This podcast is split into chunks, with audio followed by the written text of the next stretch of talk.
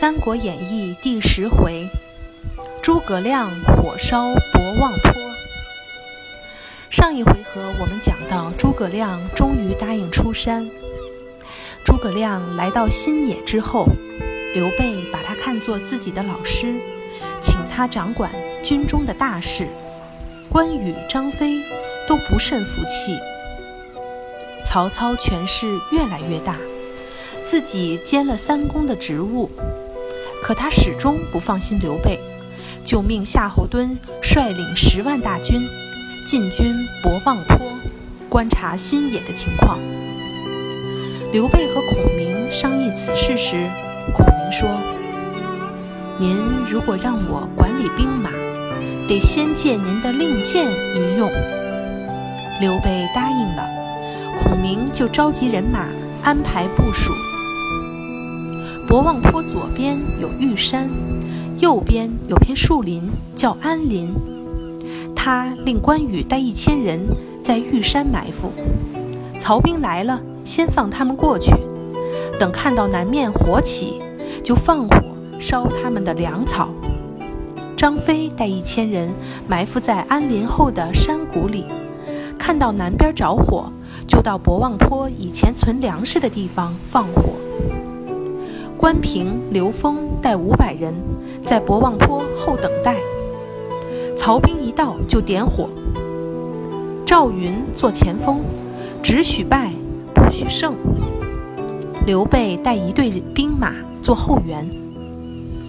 关羽说：“我们都出去打仗，不知道军师您做什么呢？”诸葛亮说：“我。”就在县城守着。张飞说：“我们都去厮杀，你在家里待着，真自在呀。”诸葛亮说：“令箭在此，抗命者斩。”张飞还不服气，刘备忙把他劝走了。大家虽然领了任务，却都不知道诸葛亮的计策是否管用。刘备自己。也是疑惑不定。夏侯惇率兵来到博望坡，正好遇到了赵云。赵云假装败退，把他引到了山谷中。这时，只听背后喊声震天，火光四起，关羽、张飞又分别从两边杀出，曹军一片大乱，夏侯惇大败，逃回了许昌。得胜回来以后，大家对诸葛亮都佩服得五体投地。曹操见夏侯惇失败了，就亲率大军五十万来打荆州。这时刘表病重，临死前留下遗嘱，让长子刘琦继承荆州。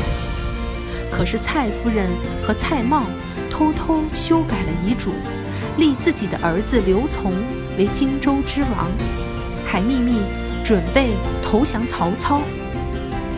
消息一传来，诸葛亮建议刘备趁机占领荆州，可刘备流着泪说：“兄长对我恩重如山，我怎么忍心去夺他的城池呢？不如到樊城去避一避吧。”孔明也只好同意了。正在商议的时候，曹操的兵马到了。孔明定好计策，就和刘备登到山上，等待胜利的消息。曹操的先锋曹仁带兵到新野后，看到城门大开，竟然成了一座空城。他以为刘备害怕打不过，带着百姓们逃跑了，于是让士兵们找地方休息。晚上，狂风大作，赵云带着兵马放射火箭，房屋纷纷着火，整个县城都烧得红透了。曹曹仁听说东门没有着火，忙带着士兵直奔那里。一路上被赵云追赶着，士兵们又互相践踏，死伤无数。好不容易逃到了白河边，大家都口渴了。见河水不深，纷纷下河去喝水。关羽在上游听到了人马嘈杂的声音，急忙放下了拦截住的河水，顿时淹死了很多士兵。曹仁无奈，只好带着残兵败将往水势缓慢的地方逃去，却又遇到了等待多时的张飞。曹仁不敢恋战，只得逃跑。这一仗之后。刘备带着愿意追随他的百姓，和诸葛亮、关羽等人一起前往樊城。小朋友们，这个回合的故事讲完了。博望坡一战是诸葛亮出山后指挥的第一次战争。